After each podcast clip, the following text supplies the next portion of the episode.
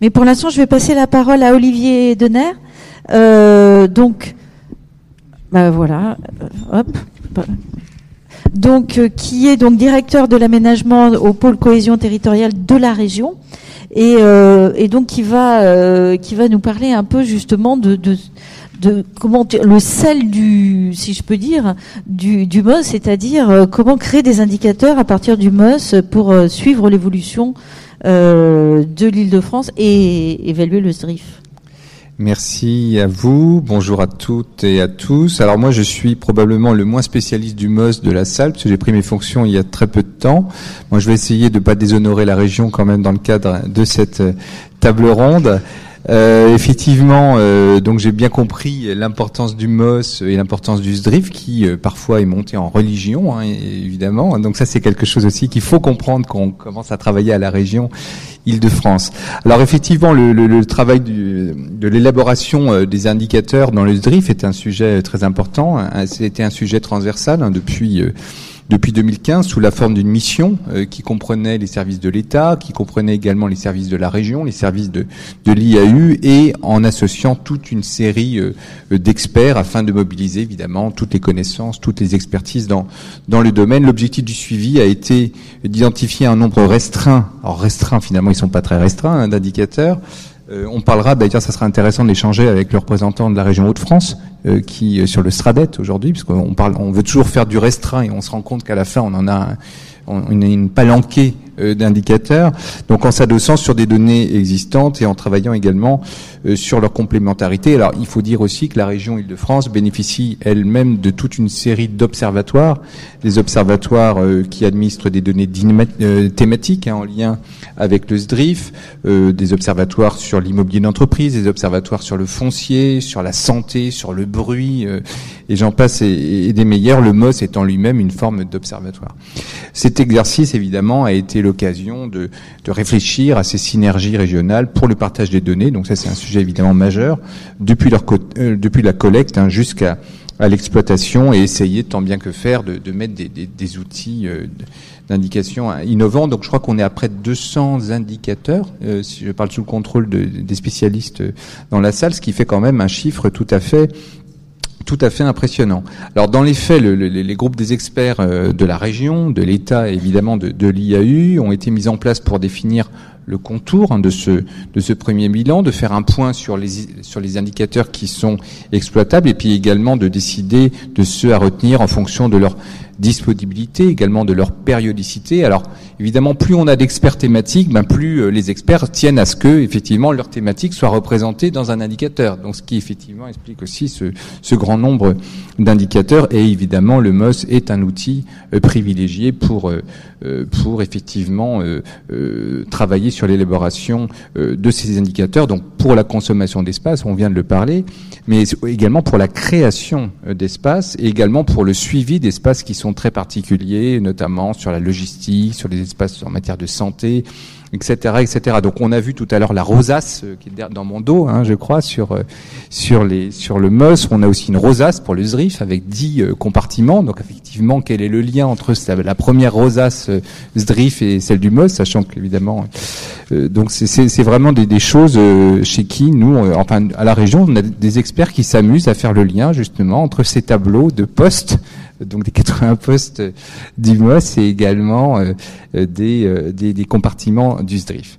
Alors la thématique de la consommation d'espace, comme je le rappelais, elle est fondamentale, elle est centrale pour suivre l'évolution régionale et la mise en œuvre du SDRIF. Elle permet évidemment d'apporter toute une série de, de problématiques euh, variées. Alors si je prends l'exemple du processus d'urbanisation, donc à chaque phase, hein, donc le MOS a, euh, a effectivement une vision euh, des espaces euh, tels qu'ils existent hein, dans un premier temps.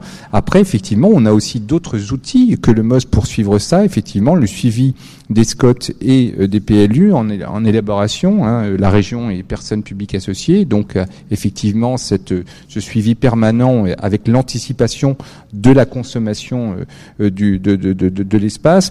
On a également le processus de vente des terrains. Donc là, effectivement, on a un autre moment, une occasion pour effectivement à travers les DIA, à travers les documents de la SAFER, regarder effectivement la dimension de l'aliénation les évolutions des propriétés. On a également le suivi euh, de logements et de bâtiments d'activité autorisés avec la base citadelle. Donc on a encore d'autres moyens effectivement de suivre cette chaîne de l'urbanisation. Et le MOS se retrouve effectivement à la fin, puisqu'il va constater à ce stade-là la consommation d'espace, effectivement, à travers la construction, la réalisation d'infrastructures de transport, et ce suivi, évidemment, de consommation d'espace tous les quatre ans, le suivi de l'imperméabilisation des sols, le suivi de la fragmentation également des espaces ouverts, qui est un sujet tout à fait important en Ile-de-France, le suivi également des fonctionnalités, des continuités écologiques également, ou l'urbanisation des, des lisières forestières, parce que c'est également un sujet tout à fait, tout à fait clé, en tout cas euh, dans euh, dans le dans l'exercice. Alors effectivement, bon, je vais peut-être pas rentrer dans le détail des tableaux que m'ont fourni mes services sur la consommation d'espace dans le non urbanisé, dans l'urbanisé, etc. Mais on a des choses tout à fait intéressantes qui ont déjà été dévoilées par les, les spécialistes du MOS à l'IAU. Effectivement, ce qu'il faut retenir, c'est qu'on a une consommation d'espace qui est beaucoup euh, moins spectaculaire que ce qu'on avait imaginé. 3000 hectares euh, consommés depuis 2012, alors qu'on a, je crois, euh, on avait prévu 1300 hectares par an, on, est à 600 hectares aujourd'hui. On voit effectivement que ces dynamiques se prolongent même dans des zones qui sont assez éloignées de la de la zone centrale, ce qui est tout à fait ce qui est tout à fait intéressant. moi, peut-être dire également où on en est par rapport à l'évaluation du SDRI, parce que c'est ça aussi qui nous intéresse euh, effectivement dans, dans, ce contexte. Hein. Nous sommes aujourd'hui dans une obligation d'évaluation du SDRIF, euh, donc six ans après l'approbation du document, hein, le 27 décembre 2013. Nous avons six mois effectivement euh, pour livrer cette évaluation, donc qui sera effectivement faite euh, en comment dire euh, en partenariat avec les services de l'État. Euh, donc ça c'est quelque chose auquel nous, nous tenons bien sûr. évidemment, dans cette évaluation, il y a une part de l'évaluation du SDRIF versus les politiques régionales qui ont été mises en place depuis la, la, la mandature actuelle de Valérie Pécresse, évidemment, pour voir effectivement si c'est euh, politiques sont orthogonales au SDRIF, elles ne le sont pas, je vous rassure tout de suite. Si elles sont effectivement dans la grande dynamique du SDRIF ou si effectivement elles sont indifférentes. Donc ça, c'est 23 grands dispositifs régionaux qui ont été analysés par l'IAU justement sur ce sujet. C'est également l'analyse des documents d'urbanisme tels qu'ils ont été, comme tels qu'ils ont évolué, donc les plus, les SCOT, euh, dans leur approbation, leur révision, effectivement, depuis l'approbation du SDRIF, euh, ceux qui restent encore et qui ne sont pas encore compatibles avec le, le, SDRIF. Donc ça aussi, ça a été observé. Et enfin, donc la question des indicateurs. Donc ces indicateurs qui ont été euh, euh, comparés, comment finalement les territoires franciliens a évolué depuis euh, depuis l'approbation euh, du SDRIF euh, et on se rend compte là effectivement qu'il nous manque parfois alors et puis du MOS, hein, qui, qui, euh, qui, est basé sur la campagne 2017 hein, et qu'on nous livre là effectivement après toute cette interprétation début 2019, il nous manque pour une certaine, un certain nombre de données de recul en fait, c'est-à-dire que euh, en euh, en quatre ans, en cinq ans de temps, finalement, ce n'est pas suffisant pour avoir une vision. Euh, on a parfois quelques tendances, on en a parlé pour le MOS, mais souvent ces données statistiques ou ne sont pas disponibles ou ne sont pas assez disantes et euh, pour donner une interprétation euh, forcément très claire sur les évolutions, les, les, évolutions de l'espace. Et vous pouvez donner un, un exemple concret bah, les problématiques, les problématiques densité de population et d'emploi, densité de logement. Donc on a on a des tendances, hein, mais on voit que les choses bougent très peu. Donc, qu'est-ce que ça veut dire? Est-ce que on n'a pas assez de temps pour euh, avoir un, une idée du trend sur la sur la grande période? Donc ça, c'est un exemple particulier. On a l'exemple des quartiers des gares, par exemple. On voit qu'effectivement, le monde a changé en Ile-de-France entre 2013 et aujourd'hui. L'émergence du Grand Paris Express laisse augurer effectivement des mutations beaucoup plus fortes autour de ces quartiers de gare, avec effectivement ces quartiers de gare qui font l'objet de, passif de densification tout à fait particulière dans le SDRIF. Donc aujourd'hui, on sent des frémissements. Donc ils ont été relativement bien décrits par l'IAU, effectivement, en fonction des, des, des, des secteurs de, de, de, gare, différenciés en fonction des zones concentriques autour de la zone de la zone dense. Pour autant, euh, on a envie de, de, de voir, on a envie de comprendre finalement où les choses vont le plus se, développer.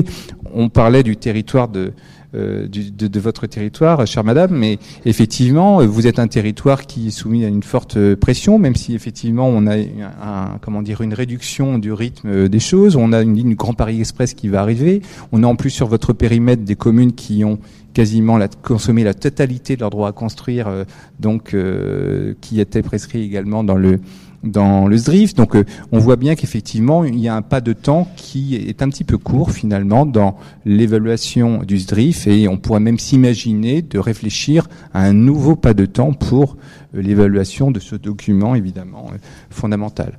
Alors par rapport aux indicateurs, effectivement, donc il y en a toute une série hein, qui ont été euh, euh qui ont été euh, regardés de près. Donc je parlais tout à l'heure de la densité population euh, emploi, densité logement, la, la problématique évidemment des, des, de la consommation des, des, espaces ouverts, la question de, de, la, de la garantie du fonctionnement de ces espaces ouverts, notamment pour la question de la fragmentation et la fonctionnalité des exploitations agricoles, par exemple, la préservation des ressources en eau, toute la problématique évidemment de la logistique. On voit que les problématiques de la logistique euh, tentent à s'éloigner de plus en plus de la zone centre, alors que le ZRIF euh, sanctuarise toute une série de euh, d'espaces multimodaux hein, sur la logistique. Donc ça c'est quelque chose d'important. Ou encore la problématique des risques technologiques et naturels, notamment le risque d'inondation, qui a également fait l'objet d'une d'une observation particulière dans le cadre de cette évaluation. Et, et, alors ces, ces indicateurs, euh, comment euh, comment ils sont fabriqués? C'est-à-dire que est-ce que ces indicateurs, euh, ma, ma, question peut paraître naïve, mais est-ce que ces indicateurs, ils sont partagés entre tous les gens qui sont là? Vous utilisez alors quand vous, vous, quand vous vous dites imperméabilisation, fragmentation, est-ce que je suis sûr que tous les gens qui ont accès au MOS disent la même chose, utilisent les mêmes données? Alors on peut espérer que oui. Alors il se trouve que l'IAU a fait un travail en, en, relation avec les services de la région, donc ça je tiens à le préciser. Je sais que les services de l'État ont travaillé également de leur côté, parce que j'ai eu l'occasion de rencontrer il n'y a pas très longtemps euh, Monsieur Thomasson euh, qui a évoqué effectivement le travail en cours à la DREA. Donc là vous arrivez, vous posez une question qui arrive, euh, qui est un peu euh, en anticipation, puisque nous allons de façon imminente rencontrer les services de l'État pour comparer et mettre avec, euh, avec les antennes des services de l'État pour voir effectivement euh, comment et est-ce que l'interprétation en tout cas euh, que fait la DRUA sur sur ces questions est identique? Je n'en doute pas, mais mmh, en tout mmh. cas il est important qu'on soit toujours dans cette logique de co-construction telle que celle qui a présidé donc à l'élaboration du SRIF actuel. Mmh, D'accord. Des remarques, des questions? Alors. Mais il faut toujours, il faut toujours un bon élève qui ose lever le doigt. Non, c'est parce que l'exposé de monsieur est très intéressant. Au niveau des franges, c'est-à-dire tous les départements que vous avez abordés euh, dans la région de France, puisque là ce sont des études techniques, c'est plus des études avec les élus, c'est évident. Euh, je vois alors j'y suis moi-même le Loise et puis le l'ex-Picardie, et là bon, je sais un peu ce qui s'y passe puisque tout maintenant est en ligne. Euh, et comme le MOS est un outil qui a été dans le fond initiateur bien avant les autres. Euh, envisagez-vous, euh, comment dirions-nous, de voir comment agrandir entre guillemets le MOS, vous voyez ce que je veux dire, aux franges, parce que c'est évident que les autres secteurs géographiques ont peut-être, on, je vois le STRADEC, ça, ont d'autres euh, formes méthodologiques. Je ne sais pas si je me fais comprendre. Oui, vous faites tout à fait bien comprendre. Euh, alors, je pense que on anticipe peut-être sur la dernière euh, table ronde, hein, parce qu'il y aura un, un représentant peu. effectivement des, des Hauts-de-France. Ce qui caractérise, ce qui marque la grande différence entre le SDRIF et les STRADET hein, en cours d'approbation, c'est qu'il n'y a pas aujourd'hui, enfin dans les que j'ai pu euh, avoir l'occasion de, de, regarder, de territorialisation et de carte de destination, effectivement. Il y a des ambitions euh, de, de limite d'artificialisation des sols sur un pas de temps de 2030, 2050, etc., qui limite à 5%, mais on n'a pas de répartition fine. Alors on peut imaginer que ce sont les Scots qui peuvent jouer ce rôle à l'intérieur de ces grandes régions, parce qu'elles sont des, espaces maintenant tout à fait euh, considérables, hein, la région Hauts-de-France, la région Grand Est notamment. Euh, mais on a, euh, on n'a pas effectivement euh, cette maille fine de la pastille euh, du SDRIF qui euh, permettrait à l'intérieur du STRADET, par exemple de la région Grand Est, de mesurer la capacité de consommer de l'espace de l'autre côté. Alors même que l'on sait que le SDRIF, euh, étant relativement considéré comme malthusianiste peut-être ou restrictif, peut tout à fait entraîner une forme de report d'urbanisation de l'autre côté des limites administratives de la région Île-de-France, notamment euh, dans l'Oise, puisqu'on a à peu près 140 000 navetteurs jour qui vont de l'Oise jusqu'en Île-de-France. Donc ça, ce sont vraiment des choses qui nous intéressent beaucoup. Elles sont d'ailleurs dans le programme partenarial IAU euh, Région Île-de-France cette année. C'est quelque chose qui nous semble tout à fait important, de ne pas s'arrêter effectivement aux limites administratives de la région, parce qu'on est dans une intégration fonctionnelle euh, de plus en plus marquée. On voit d'ailleurs même que les problématiques liées à la création des gares du Grand Paris Express euh, intéressent également nos voisins pour les interconnexions avec euh, cette crainte aussi de la disparition de dessertes directes ferroviaires à la zone centrale pour s'arrêter, euh, je ne sais pas si on vient de Lyon à, à Vers de Maison et changer de train pour aller dans la zone centre. Donc on a toute une série d'interrogations aujourd'hui qui vont faire que la région Île-de-France est engagée dans un processus de concertation, de consultation.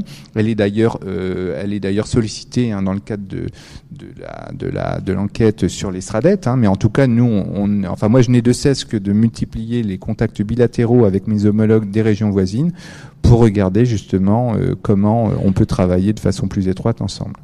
D'accord. Alors, Madame? Bonjour, Anne de Gouzel, Agence des espaces verts. Moi, j'avais une question sur euh, l'interprétation de l'évolution du, MOS et justement le travail sur les indicateurs.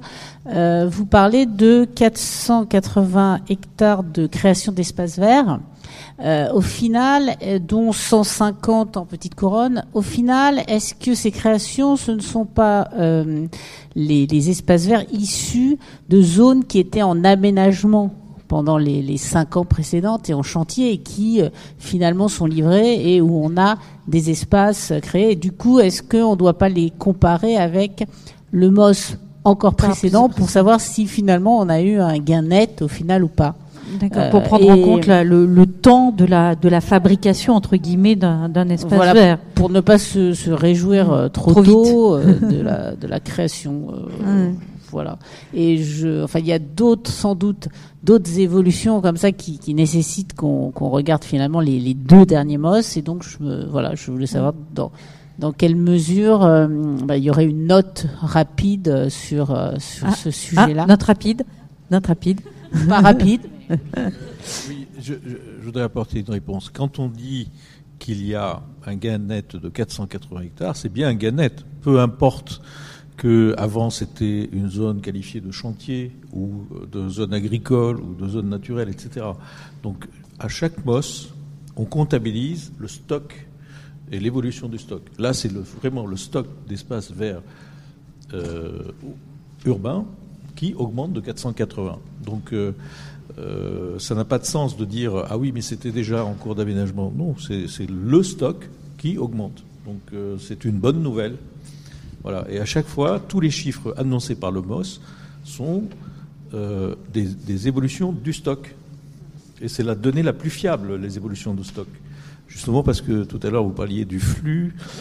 Euh, il y a une partie du flux qu'on n'arrive pas à lire, qui est le, renouvellement urbain poste à poste, c'est-à-dire une zone d'activité qui se renouvelle, ou de l'habitat qui se renouvelle, ou de, une infrastructure routière qui, qui est rénové, etc.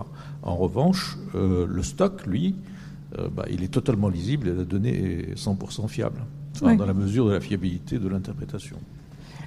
Oui, mais, je pense que ce que, ce que, dit, ce que dit Madame, c'est que c'est en termes d'évaluation de politique publique, c'est-à-dire que par rapport à une volonté de créer des... Alors effectivement, l'observation le, du stock, elle, elle est claire. C'est plus de... Voilà, voilà. Le MOS ne peut pas observer ah bah non. ce qu'il y a dans la tête des, euh, des, décideurs, ni dans leur carton. ah, ça c'est le MOS 4.0, ça. Là, là, on observe ce qui vient, ce qu'on constate du ciel. Là, voilà. Parce qu'eux, ils peuvent changer d'avis, alors que ce qui, ce qui se voit du ciel, généralement, est, est, fixé à la date euh, dite. Alors, une autre remarque ou question? Oui, dans le prolongement de la précédente, donc François Huard, agent des espaces verts également.